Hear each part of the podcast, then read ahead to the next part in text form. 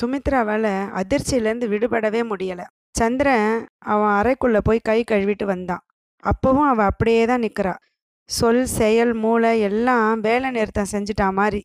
கடைசியாக அவன் தோலை தொட்டு வா போலான்னு கூப்பிட வேண்டியதாச்சு.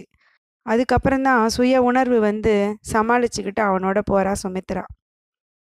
ராத்திரி சாப்பாடு முடிஞ்சதும் செஸ் ஆடலாமாப்பா? அப்படின்னு கேட்குறா சுமித்ரா. அவள் செஸ்ஸில் உட்காந்துட்டானா இப்போதைக்கு அவன் கொஞ்சம் விலகி போயிட மாட்டானா அப்படின்னு அவளுக்கு தோணுச்சு. நெஞ்சு படபடப்பாது கொஞ்சம் குறையும்ல அப்படின்னு நினைக்கிறா சுமித்ரா. ஆனால் அந்த கல்லூரி மங்கன் அங்கேயே உட்காந்துட்டு விளையாட்டை கவனிக்க தொடங்கிட்டான். சுமித்ராவுக்கு சிந்தனையே இல்லை. சிந்தனை இல்லாமல் செஸ் விளையாடுறது எப்படி? என்னம்மா முழிச்சுக்கிட்டு இருக்கிற காய வை அப்படின்னு சொல்கிறாரு அப்பா. திடீர்னு பிடிக்கலப்பா போதும் விளையாட்டு அப்படின்னு எழ போனான் எங்கே ஓட்டம்? வா நானும் உன் பக்கத்தில் இருந்து ஆடுறேன் அப்படின்னு அவளோட கையை பிடிச்சிக்கிட்டு பக்கத்தில் உட்காந்துக்கிட்டான் அவனும். விளையாட்டில் யார் வெற்றி பெற்றாங்கன்னு கூட சுமித்ராவுக்கு தெரியாது. அப்பாவுக்கு தெரியாத மாதிரி லேசாக கையை பிடிச்சி இழுத்துக்க ட்ரை பண்ணான் ஆனால் அவனோட பிடி தளரவே இல்லை. எல்லாம் செஞ்சுட்டு நிச்சந்தையாக விளையாடுறாரு அப்படின்னு அவளுக்கு ஆத்திரம் கூட வந்தது. ஆக அப்பாவாச்சேன்னு சுமி உங்களுக்கு சும்மா சும்மா விட்டு கொடுத்துருக்கா மாதிரி தெரியுது அப்படின்னு மாமனார் கேலி செஞ்சுக்கிட்டே எழுந்துக்கிறான் சந்திரன். வா சுமி தோட்டத்தில் கொஞ்ச நேரம் நடந்துட்டு வரலாம் அப்படின்னு அவளை எழுப்புறான். சரிங்க வீட்டுக்குள்ளே ஒரே இறுக்கமாக இருக்குல்ல? ராத்திரிக்கு மழை வர்ற மாதிரி இருக்குது அப்படின்னு ராமநாதன் சொல்லிட்டு எழுந்துக்கிறாரு. குட் நைட் மாப்பிள்ள. குட் நைட் சுமிம்மா அப்படின்ட்டு அவர் உள்ளே போகிறாரு தோட்டத்தில் அவன் கைப்பிடியிலேயே மெஷின் மாதிரி நடந்து போகிறா சுமித்ரா. காலையில் எப்படியும் வசந்தியை பார்த்துருப்பாரு. அதுக்கப்புறமும் என்கிட்ட எப்படி இப்படி நடந்துக்க முடியுது அவரால்? அப்படின்னு நினச்சி சுமிக்கு ஒன்றும் புரியாமல் குழப்பத்தில் இருக்கிறா. ஆனால் அவன் பக்கத்தில் இருக்கிறதையே அவளோட மனசு விரும்பவும் ஒன்றும் புரியாமல் குழப்பமாகவே திணறி போகிறா சுமித்ரா. ஒரே கொத்தில் மூணு குண்டு மல்லி பூத்திருக்கு பாரு அப்படின்னு கவனமாக வளைச்சி அதுலேருந்து பறித்து முகந்து பார்க்குறான் சந்திரன். இதை எப்படி தலையில் வைக்கிறது? எப்படியோ வைப்பாங்களே அப்படின்னு அவ கூந்தல் கிட்ட வரான். அது நிற்காது ஹேர்பின் குத்தணும் அப்படின்னு மெதுவாக சொல்கிறா சுமித்ரா. பின்ன சினிமாலெல்லாம் எப்படி நிற்குது அப்படின்னு கேட்குறான் அது கற்பனையில் ட்ரிக்கில் நிஜம் மாதிரி உருவகப்படுத்தி காட்டுவாங்க அப்படின்னு சொல்கிறா சுமித்ரா. ஆமாம் நிஜம் மாதிரி தோன்ற பல கற்பனைகள் உண்மையை அநியாயமாக கெடுத்துருது அப்படின்றான் சந்திரன். சுமியோட உடம்பு அதிர்ந்து போயிடுது. அவளை திருப்பி இதோ பார் சுமி நீ முட்டாள் இல்லைன்னு எனக்கு தெரியும். அது அது வர்றப்போ வர்ற மாதிரி எதிர்கொண்டு வாழ ஆரம்பிச்சுக்கணும். சும்மா இல்லாததையும் பொல்லாததையும் நினச்சி மனசை கெடுத்துக்க கூடாது அப்படின்னு சொல்கிறான் பொல்லாதது தான் ஆனால் வசந்தியோட தொடர்பு இல்லாதது இல்லையே. சுமையோட வேதனையை இருள் மறைச்சிது. ராத்திரி வழக்கம் போல் சுமித்ரா குளிச்சுட்டு வர்றப்போ அவளோட அறை கதவு தட்டப்பட்டுச்சு. கதவோட தாப்பால் அகற்றிட்டு வர்றதுக்கு அனுமதி கேட்குறானே அப்படின்னு நினச்சிக்கிட்டே வரலாம் அப்படின்னு சொல்கிறா சுமித்ரா. கதவு திறந்து வெறும் மார்புல குறுக்கா கையை கட்டிக்கிட்டு அங்கேயே நிற்கிறான் சந்திரன். சுமையோட இதய துடிப்பு அதிகமாகுது. பேசாமல் அமைதியாக போய் அம்மாவோட படத்துக்கிட்ட நின்று திருநீரை எடுத்து பூசிக்கிறா. கண்ணாடி முன்னாடி உக்காந்து பொட்டு வச்சுக்கிறா. அப்புறம் ஒன்றும் ஓடாமல் அப்படியே உட்காந்துருக்கா சந்திரன் அவளை நோக்கி வர்றத அவளோட விரிஞ்ச கண்ணு கண்ணாடி வழியாக பார்க்குது பக்கத்தில் வந்து குனிஞ்சு மனைவியை தூக்குறான் கணவன். ப்ளீஸ் அப்படிங்கிறா சுமி. ரொம்ப பிரயாசப்பட்டு. இனிமே என் அன்பான மனைவி நீ தான் என்னை ப்ளீஸ் பண்ணணும் அப்படின்னு சிரிச்சுக்கிட்டே அவளை கையில் ஏந்தி போகிறான் சந்திரன். இதுவே தினசரி வழக்கமும் ஆச்சு. சந்திரன் ஒரு நல்ல ஆசை கணவனாக நடந்துக்கிட்டான் வசந்தியை பற்றி மட்டும் மறந்துட முடியும்னா சுமித்ரா குறை போடுறதுக்கு எதுவுமே இல்லை. மறந்துட முயற்சியும் செய்தா. ஆனால் குரங்க நினைக்காம மருந்து குடிக்கிற கதையாக தான் ஆயிடுச்சு. அவனை மாதிரியே சுமித்ராவும் வசந்தியை மறக்க முடியாமல் திணறி போயிட்டு இருந்தா சந்திரன் பக்கத்தில் இருக்கும்போது புது மன பெண்களுக்கே உரிய நாணமும் வெக்கமுமா முகம் செவந்தா. ஆனாலும் அவனோட அன்பில் லயிச்சு அவனோட மனம் ஒன்றி போகிற உரிமை அவளுக்கு தோணலை. அந்த மனம் இன்னொருத்திக்கு சொந்தன்ற உணர்வு அவளோட அடி மனசில் உறுத்திக்கிட்டே இருந்தது. சந்திரன் பக்கத்தில் இருந்தால் பெட்டிக்குள்ளே அடங்கியிருக்கிற பாம்பு மாதிரி அந்த உறுத்தல் இருக்கும். ஆனால் அவன் விலகி போகும்போது அது விஸ்வரூபம் எடுத்து அவளை வருத்திக்கிட்டு இருந்தது. ஆனால் அந்த வருத்தமும் மெல்ல மெல்ல அடங்கி போயிடுச்சு. தன்னால் இயன்ற வரையிலும் கிடைக்கிற நேரம் முழுக்க சந்திரன் சுமியோடையே கழிக்க ஆரம்பித்தான் மனசுக்கு பிடிச்ச மியூசிக் எதையாவது போட்டுக்கிட்டு தோல் வளைவில் அவளை அணைச்சிக்கிட்டே மணிக்கணக்காக உட்காந்துருப்பான் அவனுக்கு எப்படியோ அவளுக்கு உலகமே மறந்து போயிடும். என்ன மிருதுவாக இருக்கிற சுமி பூ இதழ் கூட தோத்து போயிடும் அப்படின்னு பட்டு கண்ணங்களை வருடுவான். அவளோட மெய் சிலிர்த்து அவன் மார்பில் ஒடுங்குவா. ஒரு நாள் காலையில் இருள் பிரிஞ்சு ஒளி பெருகி வர்ற நேரத்தில் வழக்கம் போல் பூ பறிச்சுக்கிட்டு இருந்தா சுமித்ரா. எப்போதும் போல் மனசில் சந்திரன் தான். லேசான விசில் சத்தம் கேட்கவும் திடுக்கிட்டு திரும்பி பார்க்குறா. சந்திரன் தான் இங்கே வா சுமி அப்படின்னு கூப்பிடுறான். லேசாக தயங்கின அவளை திருப்பியும் கண்களால் கூப்பிடுறான் அவன். தன்னையும் அறியாமல் அவன்கிட்ட அவள் போனப்போ அவளோட முகத்தை ஏந்தி நெத்தியில் முத்தம் கொடுக்குறான் கணவன். அன்னைக்கு சந்திரன் அவளை வற்புறுத்தி அவனை அத்தான்னு கூப்பிட சொல்கிறான் அவனோட வற்புறுத்தலில் கூப்பிட்டுட்டு வெக்கம் தாழாமல் தடுமாறுறா சுமி. தடுமாறுறப்போ கீழ் உதட்ட பற்களால் அழுத்துறது அவளோட வழக்கம். அப்படி அழுத்துறப்போ வரிசையாக அமைஞ்ச அவளோட பற்கள் சதை இருக்கிற ரோஜா இதழ் மேலே படியறது கண்டுட்டான்னா கணவனோட பார்வையில் நெருங்குவான். இன்றைக்கும் அப்படி உதட்ட அழுத்திட்டு அவனுடைய முத்திரையை வாங்கிக்கிட்டு ஓடுறா சந்திரனுடைய மனைவி. அவனுடைய சிரிப்பு சத்தம் அவளை தொடர்ந்து கேட்குது இப்படி பல நூறு சம்பவங்கள் இனிய நிகழ்ச்சிகள். சுமித்ரா வசந்தியை மெல்ல மெல்ல மறக்க ஆரம்பிச்சிட்டா. அவளை நினைக்க நேரமே இல்லாத மாதிரி வேற ஒன்றும் அவளோட கவனத்தை ஈர்த்துக்கிட்டு இருந்தது. சந்திரனோட சினிமாவுக்கு போனப்போ சுமித்ரா எப்போதும் போகிற அந்த கடையோட மேனேஜரை தேட்டரில் பார்க்குற மாதிரி ஆணுச்சு. இப்போல்லாம் அங்கே வர்றதே இல்லையே அப்படின்னு பிடிச்சிக்கிட்டாங்க அவங்க.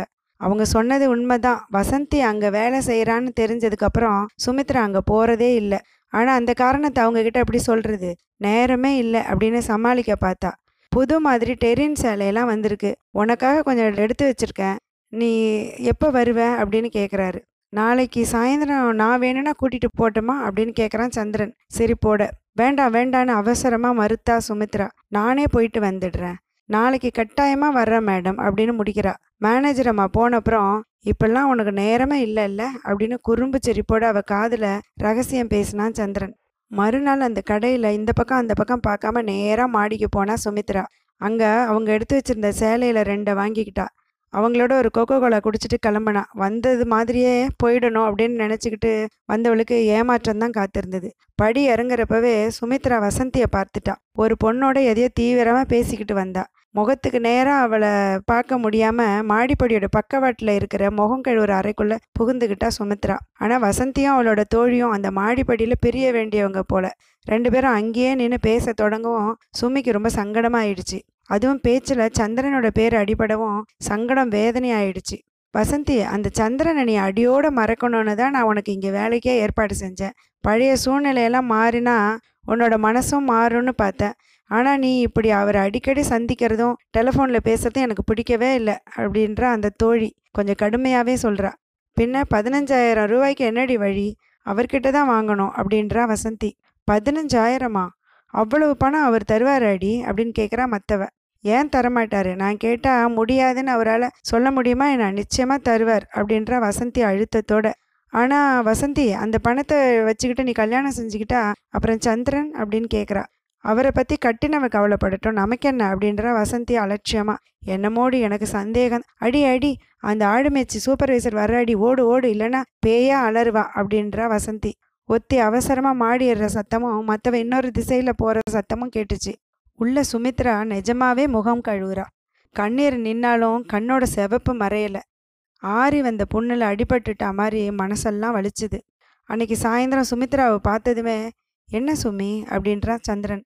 ஒன்றும் இல்லை சாப்பிட வாங்க அப்படின்னு சொல்லிட்டு உள்ளே போகிறா சுமித்ரா. சாப்பாட்டு மேஜை முன்னாடி உட்காந்ததும் ராமநாதன் அவளை பார்த்துட்டு கேட்குறாரு உடம்பு சரியில்லை கண்ணம்மா? ஒரு மாதிரி இருக்கியே அப்படின்னு. அதுதான் நானும் கேட்குறேன் அப்படின்றான் சந்திரன். தலைவலி அப்படின்னு முணுமுணுக்கிறா சுமித்ரா. ஏன்? அப்படின்னு எழுந்து வந்து நெத்தியை தொட்டு பார்த்துட்டு சூடு ஒன்றும் இல்லையே ஏதாவது மாத்திரை போட்டியா? இல்லைன்னா டாக்டர்கிட்ட பார்த்துடலாமா? அப்படின்னு கேட்குறான் ஆகாகா என்ன கரிசனம். பல்ல கடிச்சிக்கிட்டு இப்போ குறைஞ்சிருச்சு அப்படின்றா சுமித்ரா. சின்னையாவுக்கு டெலிஃபோனு இங்கே தொடர்பு கொடுத்தேன் அப்படின்னு வந்தான் பையன். எடுத்து பேசின சந்திரனுக்கு முகம் மாறிடுச்சு.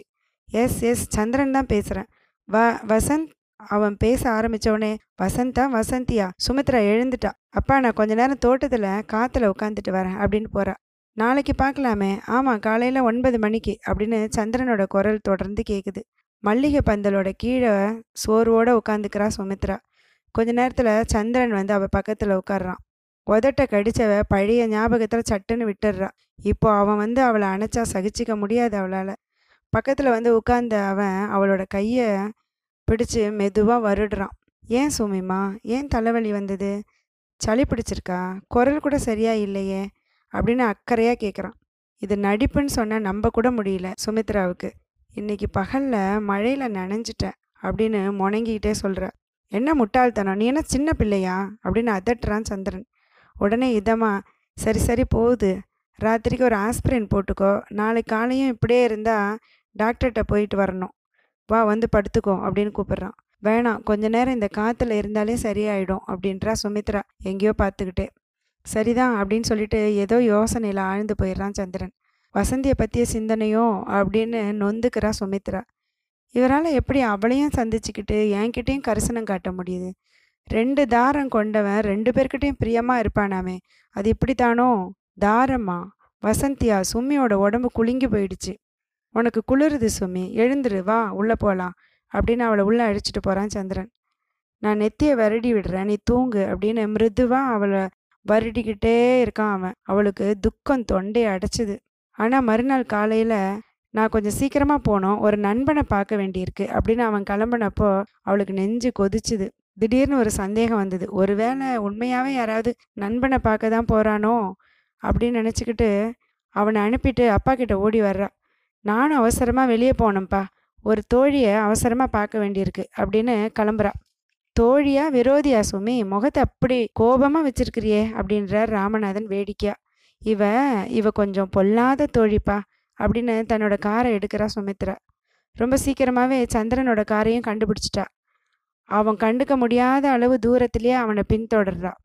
நேரு பூங்கா பக்கத்தில் அவன் காரை நிறுத்துறான். காரோட முன்பக்கமாக வசந்தி ஏறுறத கண்ணால் நேராக பார்க்குறா சுமித்ரா. மனசு விட்டு போயிடுச்சு சுமித்ராவுக்கு. உடனே வீட்டுக்கு வர மனசு இல்லாமல் அங்கேயும் இங்கேயும் கார்லேயே சுத்துறா. பதினையாயிரம் தருவாருன்னு கர்வத்தோட வசந்தியோட குரல் கேட்டுச்சு. எவ்வளவு நிச்சயமாக சொன்னா அவள் அன்பில் அவ்வளவு உறுதி இருக்குது சொல்கிறா அது கிட்டாத சுமித்ரா பதறி என்ன கதறி என்ன? கர்ச்சிஃபை எடுத்து கண்ணை தொடச்சிக்கிறா. இன்னொன்று தோணுச்சு.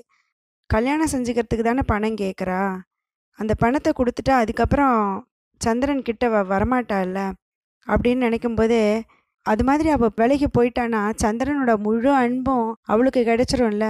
அதுதான் முக்கியம். ஆக வசந்திக்கு அந்த பணத்தை சந்திரன் கொடுத்துட்டா நல்லது. இப்படியெல்லாம் நினச்சிக்கிறா சுமித்ரா.